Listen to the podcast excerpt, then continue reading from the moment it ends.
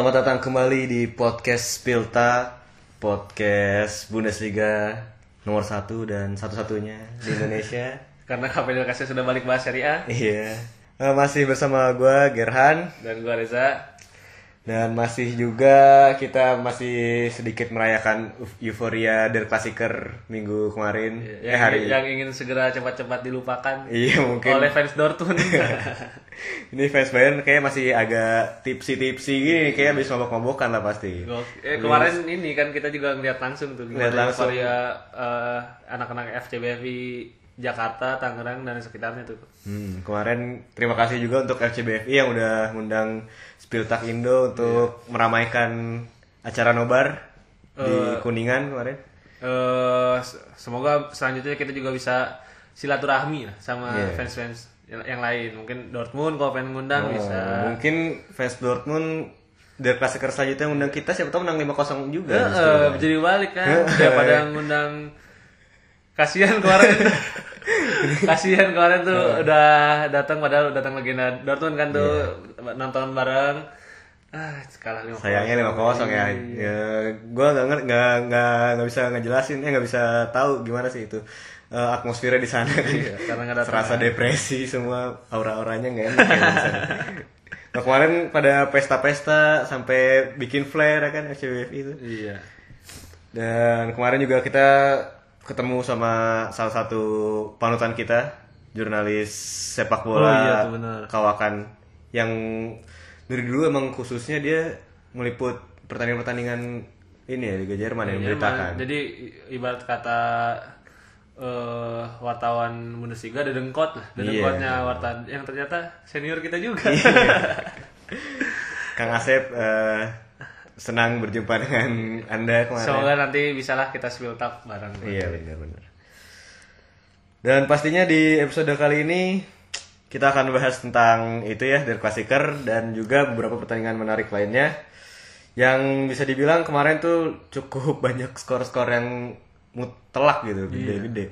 banyak yang aneh-aneh sebenarnya Oke, eh, terus di segmen kedua kita bakal bahas tentang persaingan Bundesliga 2 bagaimana sih kita sneak peek aja lah Iya. ya, dikit-dikit. Eh, kan sekarang juga udah pekan 28 kalau misalnya Bundesliga 2. Iya, ya tinggal Mungkin sama lah. biar biar biar pada tahu aja gimana persaingannya di Bundesliga 2. Paling langsung aja dari pertandingan pertama yang menjadi menu utama kita yang sudah disiapkan langsung oleh Chef Gnabry. Eh, ibarat kata hidangan makanan itu kemarin Dortmund geprek dari geprek gitu. kan kadang lu kalau misalnya ayam geprek ada yang nggak digeprek kan. Iya, bener. Kemarin kok Dortmund bener-bener digeprek itu. Geprek cabenya banyak banget. banyak banget pedes banget pedes itu. Banget itu pokoknya itu sampai fans Dortmund mungkin yang nonton menangis. Mungkin kita kita kasih lihat aja apa kita jabarin dulu lah jalannya pertandingan. Jadi eh Dortmund turun tanpa ada apa yang absen itu Rafael Guerrero si Paco Alcacer sementara si Lukas Piszczek udah balik lagi main. Balik main kemarin. Terus dari Bayern Neuer sama Alaba juga udah balik main. Jadi ibarat kata kemarin pemain-pemain senior main semua lah. Eh secara mengejutkan Bayern nguasain pertandingan dari awal banget kan nge-press. Cetak gol lewat Hummels menit 10, Lewandowski menit 17. Yang bikin nyesek dua-duanya kan mantan pemain Dortmund. Iya. Dan kalau Hummels masih sopan lah, masih nggak selebrasi kan. Lewandowski sampai glosor-glosor gitu kemarin. Terus si Javi Martinez cetak gol menit 41. Iya. Sergei Gnabry menit 43. Jadi babak pertama tuh udah 4-0 kan. Di babak kedua Dortmund bermain sedikit lebih baik tapi akhirnya kebobolan juga di menit 89 sama gol keduanya Lewi. Kalau menurut gue nggak sedikit lebih baik sih emang agak mengurangi serangan aja sih si Bayern Munchen lebih ya udah dominasi aja ya udah passing passing passing passing doang. Ta- Tapi kan eh, pertandingan ini ketika kita bahas juga bareng FCBFI di awal sebelum awal pertandingan tuh Iya. kita ngarepinnya bakal memprediksi skor-skor ketat kan. Kalau Bah- bahkan fans Bayern juga nggak terlalu pede bisa Iya. menang apa enggak kan. Kayak gue kemarin tuh pasti tanya skor 3-2. Lu berapa kemarin? Gue udah sama. Dua sama. Kan kan babak yang leg pertama di Dortmund 3-2 menang Terus Dortmund. si kan. Mas Hadiway dua kosong ya 3-1, tiga ya, satu dia lumayan ya, ya, tapi masih optimis. masih wajar lah selalu wajar ya terus Kang Asep masa kang Asep dua satu 2-1. nggak ada yang me- mengira kalau Bayern Munchen bakal menang 5-0 ini kan sebuah hal yang mengejutkan kalau gue bilang. Nggak diduga-duga lah. Itu se- secara jalannya pertandingan juga si Bayern nguasain 60% ball possession terus shooting jumlah shootingnya 21 banding 2 ini ini, ini Ini gimana di- ya? di- diajarin main bola namanya. Terus corner 11 banding 1 iya iya. Oh, kalau kalau lu bandingin sama pertandingan di FB Pokal yang sebelumnya kan Heidenheim memang kebobolan 5 tapi bisa balas 4 Iya, bener, ngasih perlawanan itu. Siapa namanya? Siapa strikernya Siapa? hat-trick? Schnatterer nggak tahu lah yang, yang hat-trick. oh Glatzel Glatzel. Glatzel itu bisa hat-trick ya kan? Ini Dortmund cuman ngesut dua. Dan yang seperti biasa, ini Dortmund kayak nggak pernah belajar dari eh, semua kesalahannya yang udah dilakukan eh, selama musim ini. Kalau kita lihat, setiap Dortmund kejebolan lebih dari dua gol itu pasti golnya header semua. Iya. Dan ini ada sekitar nggak header semua sih, tapi ada dari bola atas gitu, dari bola crossing kok. Kemarin tuh ada dua atau tiga gol ya dari ini kan. gol pertama kan Header Hummels. corner. Hummels. terus yang Gnabry juga dari umpannya Muller Iya, umpan Muller terus sama ada satu lagi kalau nggak salah dari yang Javi Martinez juga dari skema free kick kan Iya dari skema free kick. Cuman kalau yang agak aneh tuh yang si Zagadu. Zagadu. yang Lewi ya Iya. ini semakin terlihat gitu kan ketika di awal musim si Dortmund ini salah satu pertahanan paling solid bareng Mainz sama Gladbach. Gladbach sama RBL lah RBL dari awal musim yang udah bagus Eh cuman setelah paruh kedua ke sini kan mulai kelihatan kelemahannya dari mana Dortmund nih Dortmund pertahanannya sangat rapuh terhadap antisipasi bola atas seperti yang kita lihat kemarin padahal back backnya ya lumayan lah Eh, lumayan tinggi kan kayak Zagadou tinggi terus Manuel Akanji Dialog untuk Sama. ukuran fullback ya lumayan tinggi Iya. sih. Dan kemarin antisipasinya itu buruk banget apalagi yang golnya Gnabry. Gnabry Hmm. dengan postur sekecil itu bisa dapat bola di tengah-tengah pertahanan Dortmund. Iya. Itu sangat dipertanyakan.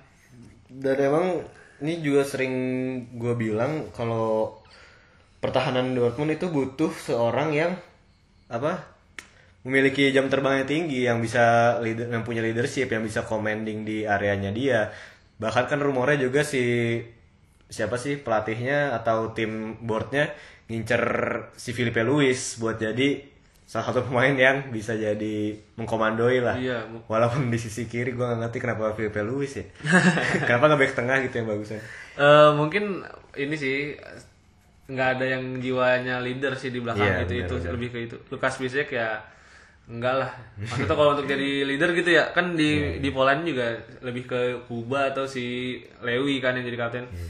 Terus kayak Zagadou Akanji Diallo masih terlalu minim pengalaman. Si Burki juga untuk komando nggak nggak sebaik Weidenfeller Iya. kalau gua rasa. Satu lagi yang dipertanyakan itu eh, ini pemasangan Mahmud Daud juga sih. Iya, benar, Mahmud Daud dia tiba-tiba dipasang sekali dipasang main di Der Klasiker.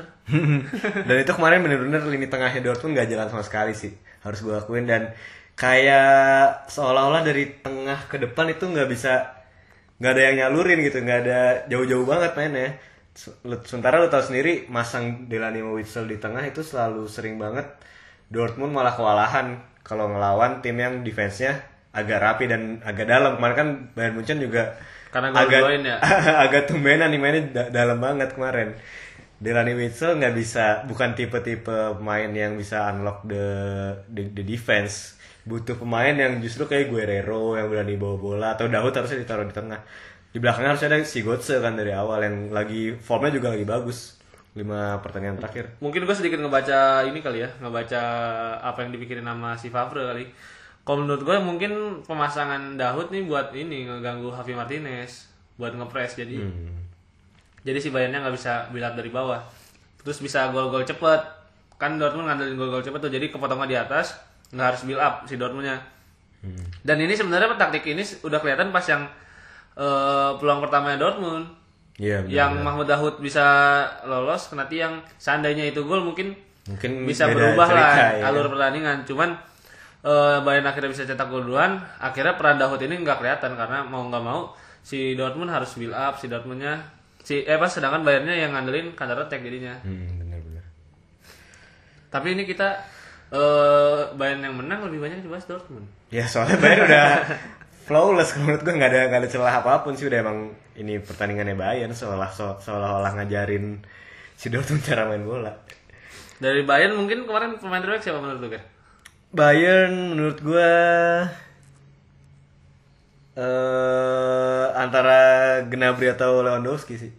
Kalau gua ini tertarik Hummels. Kenapa tuh? Hummels walaupun back tengah jadi pemain paling repotin.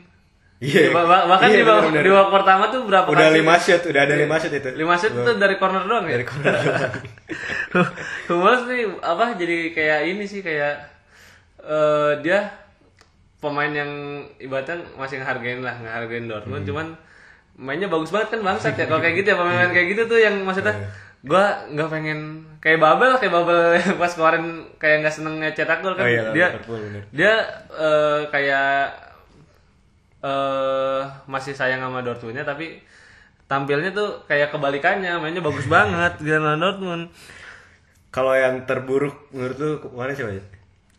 ke terburuk eh Zagadu sih Iya, siapa bener. lagi Itu gue juga setuju. Zagado itu ya Allah. Dan Ini, dikoyo kan? Dikoyo. pakai koyo cabe Iya kan, kayak belum sehat itu habis Iya. dikerok. belum sehat 100% disuruh main kan makanya jadi nggak fokus kemarin malah Lewandowski dioper. dan akhirnya si Zagadu juga baru babak pertama di mana langsung ganti sama Diganti Bagel kan sama Bagel dan agak mendingan babak kedua. ini terusin aja jadi satu segmen lah eh satu lagi yang menarik itu kemarin si Chef Chef. Chef. Oh, Chef Gnabry. Iya, Chef Gnabry. Chef, Chef Gnabry menjadi momok yang antagonis seperti Chef Yuna jadinya. antagonis bagi fans Dortmund tapi ini ibarat kata pressure test untuk Dortmund dan gagal gagal sampai gagal langsung diusir pulang ini suruh Dortmund pulang semua.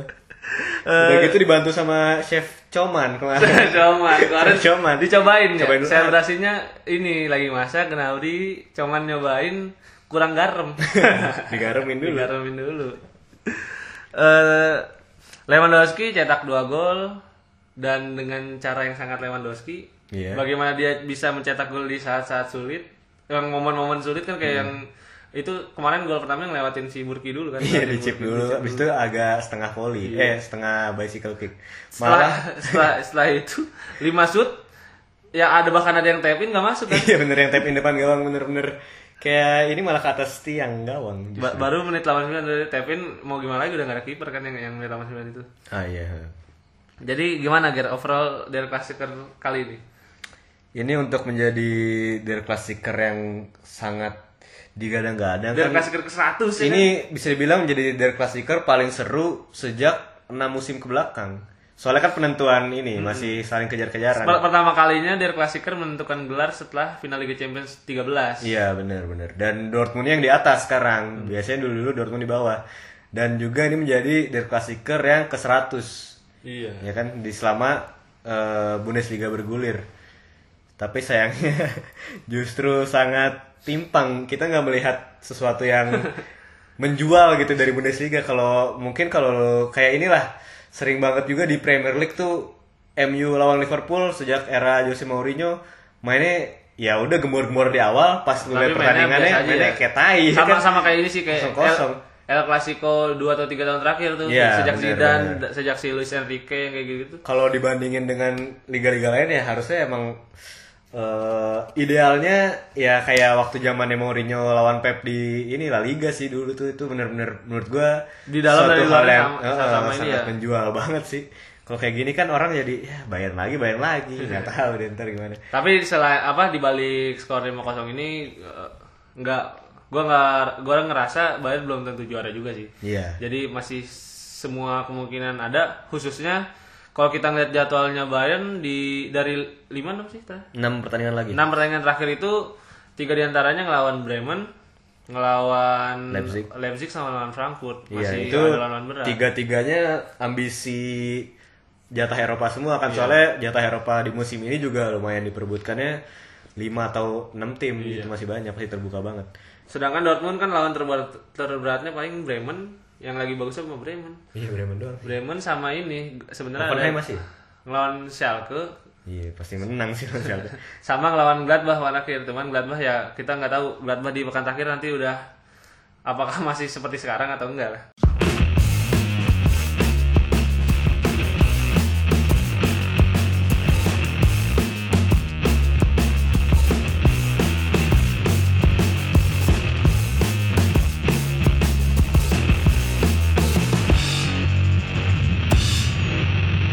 Karena tadi ternyata di segmen 1 kita ngebahasnya cukup panjang, cukup mendalam. banget. Jadi di segmen 2 kita nggak jadi bahas tentang Bundesliga 2. Kita lanjutin ke review dulu Iya. yang kemarin di Spieltag 28 ada beberapa pertandingan seru. Salah satunya yang pertama yang mau gue bahas adalah dari yang pertandingan hari Jumat apa yang yang seru dulu aja? Kalau yang pertandingan ini terakhir lah. harusnya terakhir ya. Terakhir, iya. Kalau yang dari yang paling seru kemarin itu setelah dari klasiker yang sangat digembar-gemborkan ada Leverkusen lawan Red Rasenball Leipzig sih. Iya, Ini skornya 4-2 dimenangkan oleh Rasenball Leipzig padahal mainnya di kandang Leverkusen. Ini lagi-lagi Peter Bos berarti menja- eh, menjadi kekalahan Ketiga ketiga, beruntun. Away ya. Eh, salah satu yang terburuk nih apa si Leverkusen sekarang formnya eh, dia tiga kalahan beruntun cuma lebih baik dari si Nürnberg. Eh, Nürnberg ini justru lagi si, menang si. Hertha. Oh, Hertha. ya? Hertha empat Hertha kali beruntun. hancur-hancuran. Hannover lima kali beruntun kalau nggak salah.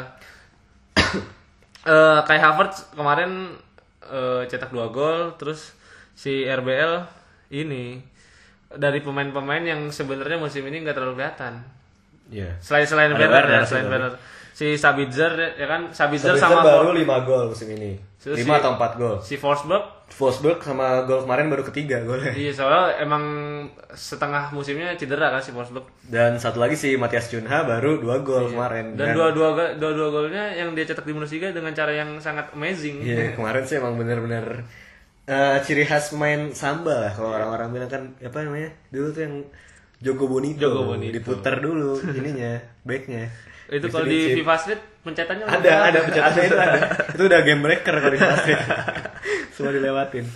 Eh, si RBL sekali lagi nunjukin ini sih. Kalau menurut gua salah satu tim yang paling konsisten selama dua musim. Ya, tiga musim bahkan ya? Tiga musim. tiga musim. Masih sejak sejak promosi terus, sejak ya. promosi sangat ini sangat mampu stabil dan ini mulai kelihatan lah. Kalau tim-tim Jerman tuh pengen stabil harus nyontoh. Ya mau nggak mau walaupun fans-fans Jerman sangat benci terhadap 50 apa selain apa mempertahankan 50 plus 1 terus sangat against industri sepak bola ya kan Hmm, sepak tapi bola modern. kalau timnya mau stabil ya mau nggak mau harus jadi tim industri kayak RBL atau mungkin kayak Hoffenheim kan Nah, yang- kecuali, itu pengecualian sih kalau Hoffenheim stabil gara-gara yang pelatihnya jenius aja gue bilang. Ini kemarin menjadi eh, pertandingan yang apa ya bisa dibilang ya. Babak pertama milik Leverkusen, babak kedua miliknya si RBL. Soalnya kan eh, kemarin juga seperti biasa Leverkusen bermain dengan full dominasi di babak pertama itu benar-benar eh, pertandingannya dia tapi di babak kedua ini Red Bull si Rasenball Leipzig ini bisa bagus sih taktiknya nih si Ralf Rangnick berarti memiliki eh, apa reak- reaksinya bagus menurut gua. karena di apa di awal babak kedua mulai juga langsung ngeganti dua pemain Iya. si Amado Haidara diganti Matis Cunha yang striker notabene-nya Lukas Kosterman diganti sama Nordi Mukiele Mm-mm. Terus kemarin yang menarik juga adalah oh ada fakta menarik bahwa setiap Warner ngegolin RBL pasti menang. dan ini kemarin Warner golin dan Ber- berarti emang punya ini mental pemenang lah Hmm, Werner. Selain itu di pertandingan selanjutnya ada Augsburg yang kalah 4-0 lawan Hoffenheim di kandang sendiri. Ini menjadi pertandingan Belfodil kalau tadi pertandingannya kalau tadi RBL lawan Leverkusen itu pertandingan yang bisa dibilang jual beli serangan lah. Oke, mainnya dua-duanya. Kalau ini emang one sided banget. Iya, ini kayak ini eh, petani nyetor padi. mau nggak mau harus ke ini ke tengkulak. di pertandingan ini eh, Augsburg eh, yang sekarang peringkatnya di 15 ya ini sih tertekan sepanjang pertandingan sama khususnya sama duetnya Kramaric dan Isak Belfodil sama sama ini Kramaric apa Kramaric di gelandang, depannya Salah sama Iya. Belfodil. Eh, di pertandingan ini lagi-lagi Belfodil ini mantan wonderkid Parma yang Iya. gagal di Inter, sempat ke Liga Arab, jadi top skor Standard League di di Belgia, Di balik ke Bremen, cuma Bremen di 4 reject, gol iya. satu season. Satu musim. Nagelsmann bisa, Bisa reborn. begini, iya, Da- sejauh ini sudah cetak 13 gol. Hmm, dan eh 10 golnya itu di 8 pertandingan terakhir. Gila ya? iya. Gila bener. Kan 5 golnya 2 pertandingan terakhir. iya, makanya ngeri Ngeri kan. banget. Eh, ini dia hampir menyusul raihan terbaiknya dalam semusim ketika sama Standard League 16 gol. Hmm. Jadi butuh 3 gol lagi untuk eh, jadi rekor pribadi. Selain itu, pertandingan kemarin untuk pertama kalinya sepanjang karir profesional Belfodil dia mencetak hat trick. Bahkan di Arab aja nggak bisa ya. Iya di Arab aja tidak bisa, cuma 2 gol paling banyak. Kemarin 3 gol. Tiga gol. Pekan sebelumnya sebenarnya hampir kan? Hampir tiga iya, gol, Pantesan. Kemarin mukanya bete pas direkrut. Bangsat, gue pengen hat trick pertama kali itu dari pertama Kramaric. Sekarang Iya, iya. dia hat trick langsung ngambil ini match ballnya dibawa balik. Cuma selain itu kita juga nggak bisa memandang remeh bagaimana Kramaric juga menjadi peran yang sangat vital di Hoffenheim musim ini. Apalagi terutama di Rukrunde di paruh musim kedua. Soalnya dalam sejarahnya juga selama bermain di Bundesliga ini Kramaric sudah ngegolin eh, 36 gol dari 48 gol Bundesliganya itu terjadi di paruh musim kedua semua. Jadi cuma 12 gol selama 4 musim 3 musim sih dia selama di paruh utamanya tuh paruh pertamanya. Sebenarnya kemarin ini sih pertandingannya pas 2-0 itu si Augsburg hampir Iya, bisa back to the game. ketika- Udah emang golnya juga counter kan dua-duanya. Iya, dan si Augsburg tuh hampir bikin 1-2. Si Finn Bogason cetak gol hampir dengan cara yang sama dengan Belfodil, sayangnya cuman ini offset setengah badan si Finn Bogason. Jadi setelah itu kayaknya mentalnya jatuh, langsung gol-golnya si Belfodil enak-enak banget kan. Hmm, cuman ya adu lari doang, tinggal defensive line-nya udah tinggi banget. Selain itu ada satu tim lagi yang lagi bagus-bagusnya setelah di Euro- Europa League menyingkirkan Inter. Sekarang kembali menang lawan Schalke. Jadi kemarin di kandang Schalke yang tengah mencoba pergi dari zona degradasi eh gol pertama di- dicetak Ante Rebic menit 13, menit 21 dibalas oleh Suar Serdar. Hmm, Tapi Suar ada dua gol dalam dua pertandingan terakhir ya. tapi dia si si Suat Serdar menjadi dua sisi mata uang gitu. Iya. Di satu sisi cetak gol penyang kedudukan tapi di menit 90 jadi kartu merah. From hero to zero. berarti. Iya, kartu merah keduanya musim ini. Dan di menit 90 berapa? 90. 98 kemarin. Tambahannya 6 menit. Di menit 96 penalti. Ini gara-gara VAR ya, VAR VAR ya juga. lama. Iya. Itu nyesek banget sih Schalke menit 98 udah kayak Subasa bener-bener tendangan terakhir. Tendangan terakhir di Iya, Priwit ya kan? Menang lagi. Luka Jovic itu kalau lu lihat mentalnya keren banget sih Luka Jovic. Benar. Pina, lu penalti menit 98 nendang kenceng banget. Gabret banget gitu, ya, iya. katanya. Berani banget kan. Dengan kemenangan ini Frankfurt eh berhasil menang di 6 laga beruntun Bundesliga dan mulai menjauh dari ini sih dari peringkat 5. Iya. Peringkat 5 kan Gladbach. Udah beda 4 apa 5 poin itu kemarin gua cek. Kayaknya udah aman lah ya dia untuk Liga Champions. Liga Champion kayak ya aman lah ngelihat Iya. Gladbach kayak gitu. Lanjut ke pertandingan yang juga sangat mencolok skornya mencolok mata. Mainz menang 5-0 atas Freiburg. Ini kalau harus gue labeli adalah pertandingan paling aneh di Bundesliga musim ini atau selama gue pernah lihat lah mungkin. Enggak, eh, pertandingan paling aneh oh itu mungkin Dortmund lawan Schalke itu aneh 4 sama. Comeback ya kan? Enggak, sebenarnya yang yang mirip-mirip ini ada dulu Celtic Barca. Oh iya Celtic, Yang- Celtic Barca. Tapi itu cuma Forster. 2-1 ya kan? Iya. Cuma 2-1. Tapi Si posisinya Commons. 10% banget. Nah kalau ini yang lebih unik dari itu karena possession Mainz ini 29 banding 71. iya. Mungkin baca statistika dulu ya biar Iya, biar bagaimana ini sebenarnya bukan bukan pertandingannya Mainz kalau dibilang walaupun 5-0 ya, 5-0, ini di kandang. kadang ini apa kalau ada yang pepatah bilang skor akhir tidak mencerminkan pertandingan ini bener nih Iya, ini bener, bener. bangsat emang Terus shot eh, total shotnya Mainz 9, 5 on target, berarti masuk 5-5-nya. Sementara Freiburg shotnya 17, 5 on target tapi nggak ada yang masuk. Dan tadi gue barusan, barus, barusan banget lihat yang extended highlightnya di Bundesliga-nya. Itu itu kan Freiburg 17 kali shoot ya. Itu nggak ada sama sekali di situ. Nggak ada yang Nggak ada, nggak ada yang gol main semua. nggak ada yang berbahaya Iya berarti kan. Dan emang ini gol-golnya ya tinggal tap in. Terus juga di satu sisi si Mainz punya winger-winger cepat yang bisa eksploitasi sayapnya Freiburg juga sih. Ini si si Alexander Svolov bener-bener ini sih bener-bener ngeselin gitu. Minggu sebelumnya dia jadi pahlawan ketika nahan imbang Bayern Munchen kan. Minggu berikutnya baru main langsung blunder.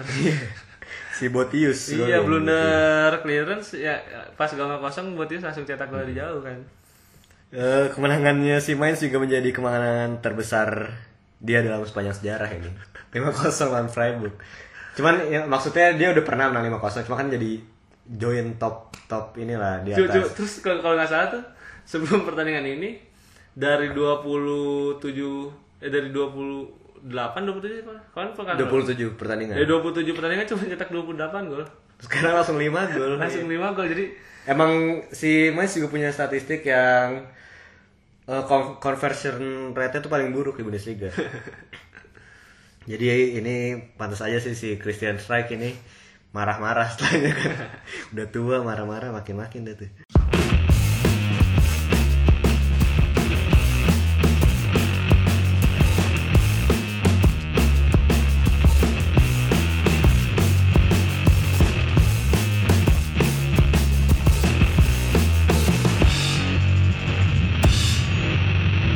Selanjutnya di segmen 3 yang harusnya tidak ada hari ini kita bakal menepati janji untuk eh, membahas Bundesliga 2 kan beberapa kali kita bilang bakal bahas Bundesliga 2 ketika momennya tepat gitu.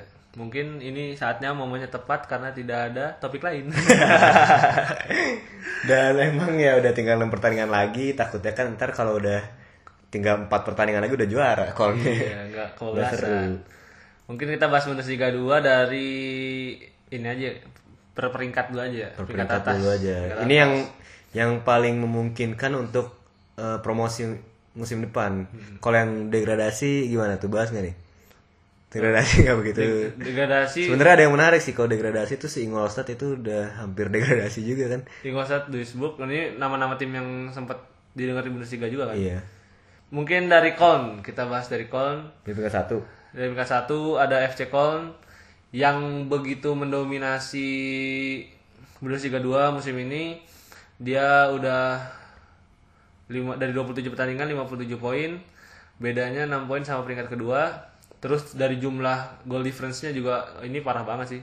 Cetak 70 gol dan baru kebobolan 31. Goal difference-nya 39. 29. Untuk perbandingannya nih eh, paling yang paling gede itu plus 20 Paderborn. Berarti kan beda 19 gol itu. Eh kalau menurut gua sih wajar aja sih kalau untuk Ya Köln- untuk Kol Köln- emang dari secara squad emang squad Bundesliga. Iya, pemain-pemainnya itu eh, kaliber masih kaliber kaliber Bundesliga 1 Bahkan sama Nuremberg juga menurut gue masih bagusan Kol sih. sama Hannover juga bagus Hano Hannover, iya. Mungkin kita sebutin aja kali pemain-pemainnya ya. Iya. Yang, yang paling mungkin paling bagus Timo Horn sama Luka eh Luka Sama sama Jonas Jonas, Hector. Itu kan dua-duanya sebelum degradasi emang eh timnas Jerman dan kayaknya mereka pengen kayak ini Ale Del Piero yang pas Juventus degradasi Oh, iya, benar, bawa balik ya kan.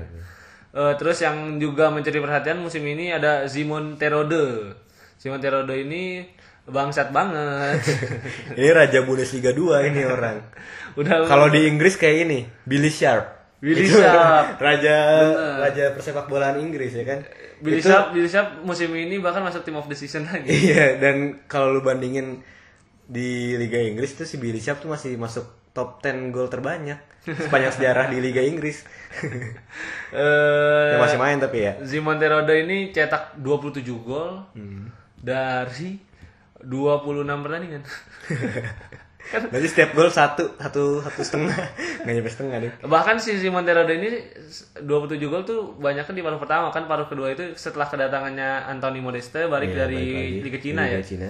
Si Simon Terode ini eh, tiga kali turun dari bench. Eh, 27 gol sebagai top skor paling ba- paling banyak keduanya itu 14 gol. Dua kali lipatnya ya kan. Iya. Yang 14 gol juga dari Coln juga kan, dari si John Cordoba yang ke yang kedua. tuh. Terus pemain-pemain yang mungkin notable juga ada si Jorge Mere kan, Jorge Mere, Spanyol. wakil Spanyol dulu. Siapa lagi ya? Terus ada bekas pemain Werder Bremen, Valerian Kainz baru di Dia Florian baru pindah. Ada Ba- ada ini si Beno Smith mungkin dia pernah jadi masuk ini skuad apa RBL ya. RBL dan skuad ini juga eh, Olimpiade dulu yang Oh, juara Beno Smith. Terus ada, ada yang mungkin nama-nama terkenal masih ada walaupun gak banyak main ya ada Vincent Conzielo yang dari Nice Ah, sama Johannes Geis yang dari Schalke. Geis, iya. Schalke kan bener? Schalke. Eh, di peringkat dua ada Hamburger. Ada Hamburg peringkat dua 51 poin. Hamburg ini di awal musim sebenarnya kejar-kejaran sama Köln apa? Pertandingannya eh, mirip-mirip eh, sampai paruh pertama selesai masih peringkat 1 2 ganti-gantian. Tapi di paruh kedua si Hamburg ini mulai menurun performanya. Untungnya tim-tim yang di bawahnya juga nggak terlalu bagus buat nyusul. Pemain yang salah satu terbaik di musim ini ada Douglas Santos, Oh ya Douglas Back Santos. back kiri asal Brazil. Douglas Santos juga sempat dirumorin juga sih ke tim-tim gede kan. Ka- Katanya di Diminatin Dortmund, Dortmund ya? sebenarnya. Douglas Dortmund. Santos. Dortmund Sama kayak- AC Milan juga kalau nggak salah Douglas Santos di Dor- Dortmund tuh semua back kiri kayak sekarang di, di, Iya, diisuin ke Dortmund. Terus ada ini eh, yang baru cetak dua gol di di FA Cup juga. Pierre Mikel Lassoga. Oh ya Pierre Marcel Lassoga. Ini salah satu Ini legend mantan wonderkid ya kan. Kemudian ada juga ini Goto Gotoku Sakai. Wih, gak tahu ini legend Jepang. Oh ini sebenarnya yang cukup menarik adalah David Bates. David Bates dari John, Rangers ya. John Terry-nya ini katanya John Terry-nya Scotland katanya. Eh Sergio Ramos Scotland. Dari Rangers ya. Iya, Sergio Ramos Scotland. Kalau kalau di FIFA tuh belum nyampe 60 padahal tahun kemarin kalau salah. Iya, 57 gitu. Tahun ini udah 70-an. ya? Iya, cepat banget maksudnya perkembangannya dan ini sekali lagi squad-squadnya Jerman tuh bagus banget sih kalau Iya, dan- ya walaupun di dari dari daerah-daerah Inggris Raya tuh Iya. banyak yang gagal sih kayak Dale Jennings, kayak si Oliver Burki kan tapi ini untuk kali ini berhasil lah David Bates. Ya belum dibuktiin sih baru di Bundesliga 2 kan soalnya. Terus sang kapten Lewis Holtby Ini ini sebenarnya skuadnya masih bagus-bagus sih. terus minjem Huang Hechan dari Hechan. Salzburg Terus ada juga Julian Polsbeck mantan pemain U21 eh, Bundes eh Bundesliga Jerman. Ada juga Aaron Han, legendnya Werder Bremen sebenarnya. Dari kecil di dari kecil di Werder Bremen pindah,nya ke Hamburg anjing. Kan ini apa namanya? Dua derby, eh dua derby ya, rival ini. Terus yang mungkin apa wonderkid ada Jan Vita Up Jan walaupun Vita mungkin mainnya nggak terlalu banyak juga musim ini cuma 383 menit dan ini Joseph Aknoman. yang dari Ini kalau- squad squad Euro juara Euro 17 tuh 17, yang ngalahin 17, Inggris tuh iya, sebenarnya di- ini si Vita Up sama Aknoman ini ngalahin ini Sancho Iya. cuman emang lebih banyak dapat kesempatan yang generasinya si Inggris itu tuh yang Hmm. generasinya Sancho, Phil Foden sama siapa yang CHO. CHO calon musuh. Iya. Calon musuh udah banyak gitu. Udah lah si Brewster harusnya Brewster, gimana Brewster, Brewster cedera.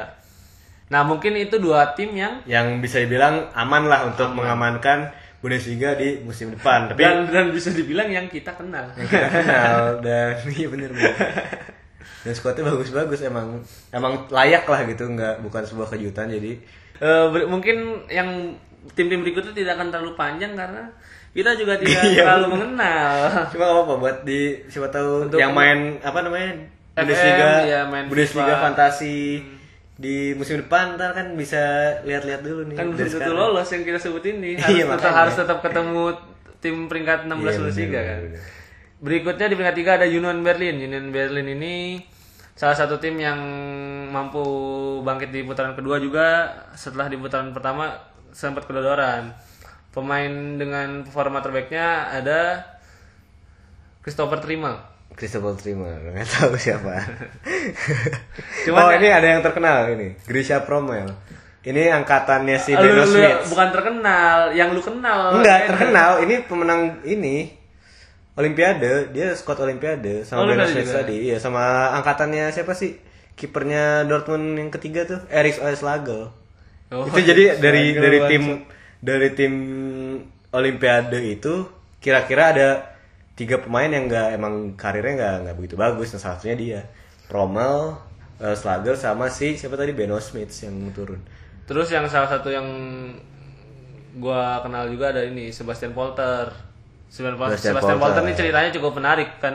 Iya. Eh, gimana dia setelah cedera hampir satu tahun kemarin itu pas debut balik lagi main langsung cetak gol kemarin dan dari 578 menit musim ini juga udah cetak 6 gol. Hmm. Oh, perannya si, si Sebastian Polter tuh, tuh lebih kayak ini sih, lebih kayak gimana dia jadi leader di tim yang kayak di off off field Hmm. Off yang field, ya, ya iya. kayak bikin Yang ruang ganti Oh. lebih semangat lah.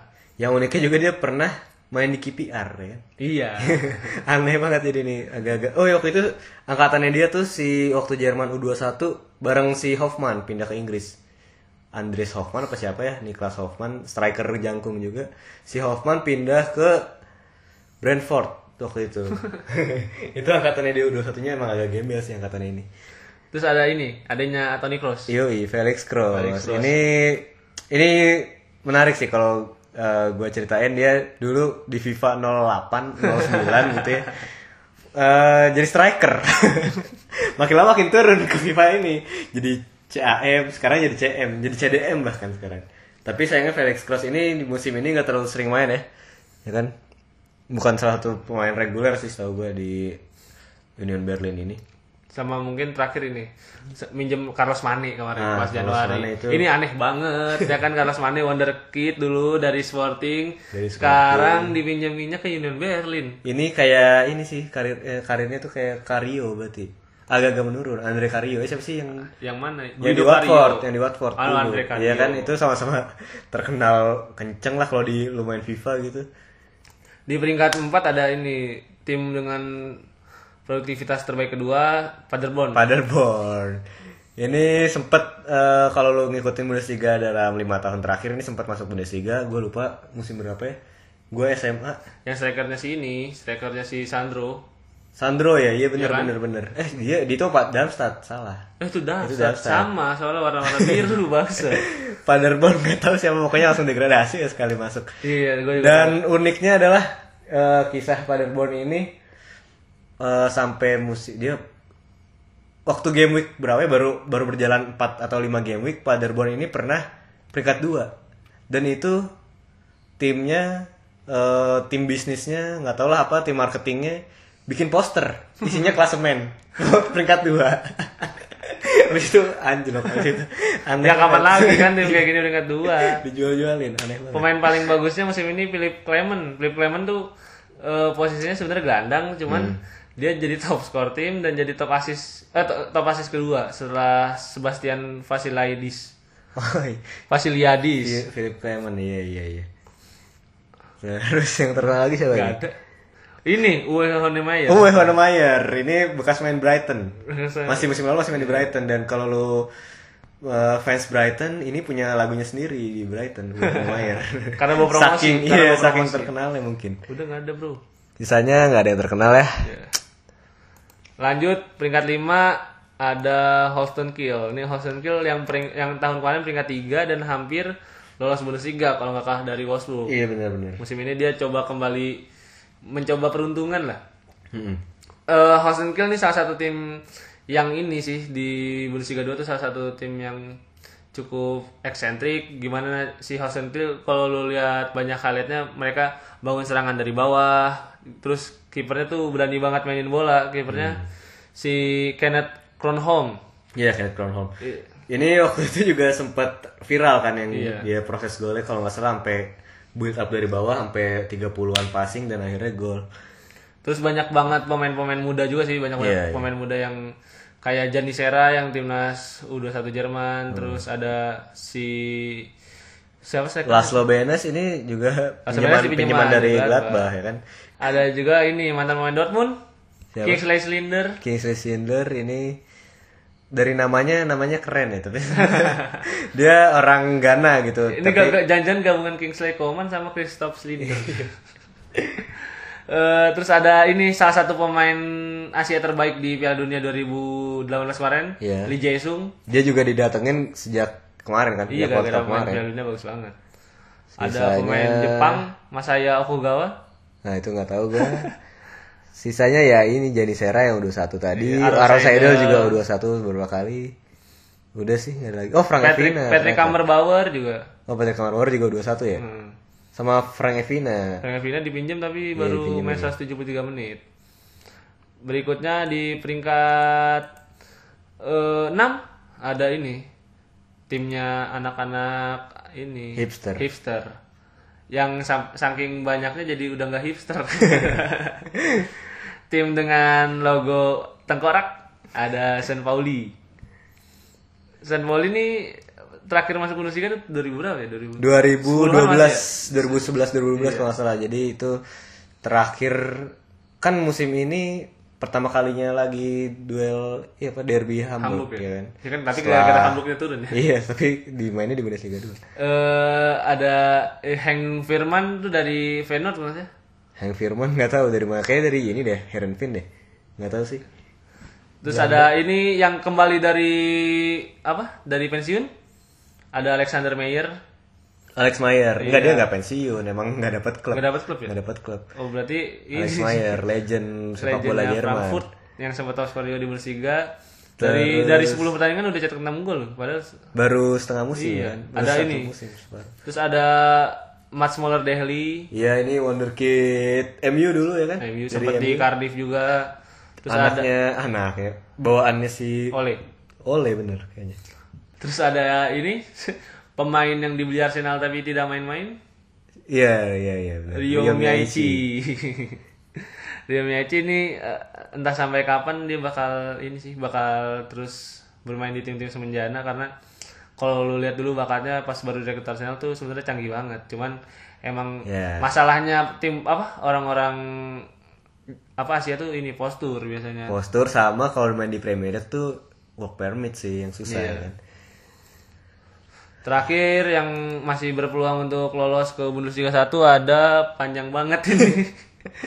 ada FC Heidenheim yang kemarin baru saja hampir mengalahkan Bayern di DFB Pokal. Iya.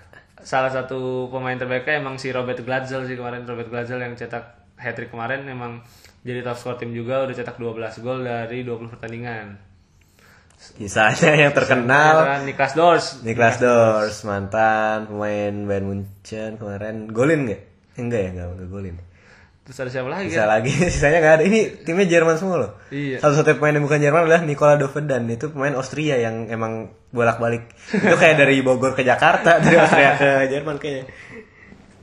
Eh mungkin itulah overallnya. Iya, jadi di peringkat 3 sampai 7 tuh bedanya cuma 5 poin. Iya. Union Berlin 48, Paderborn 45 sama Holstein Kiel.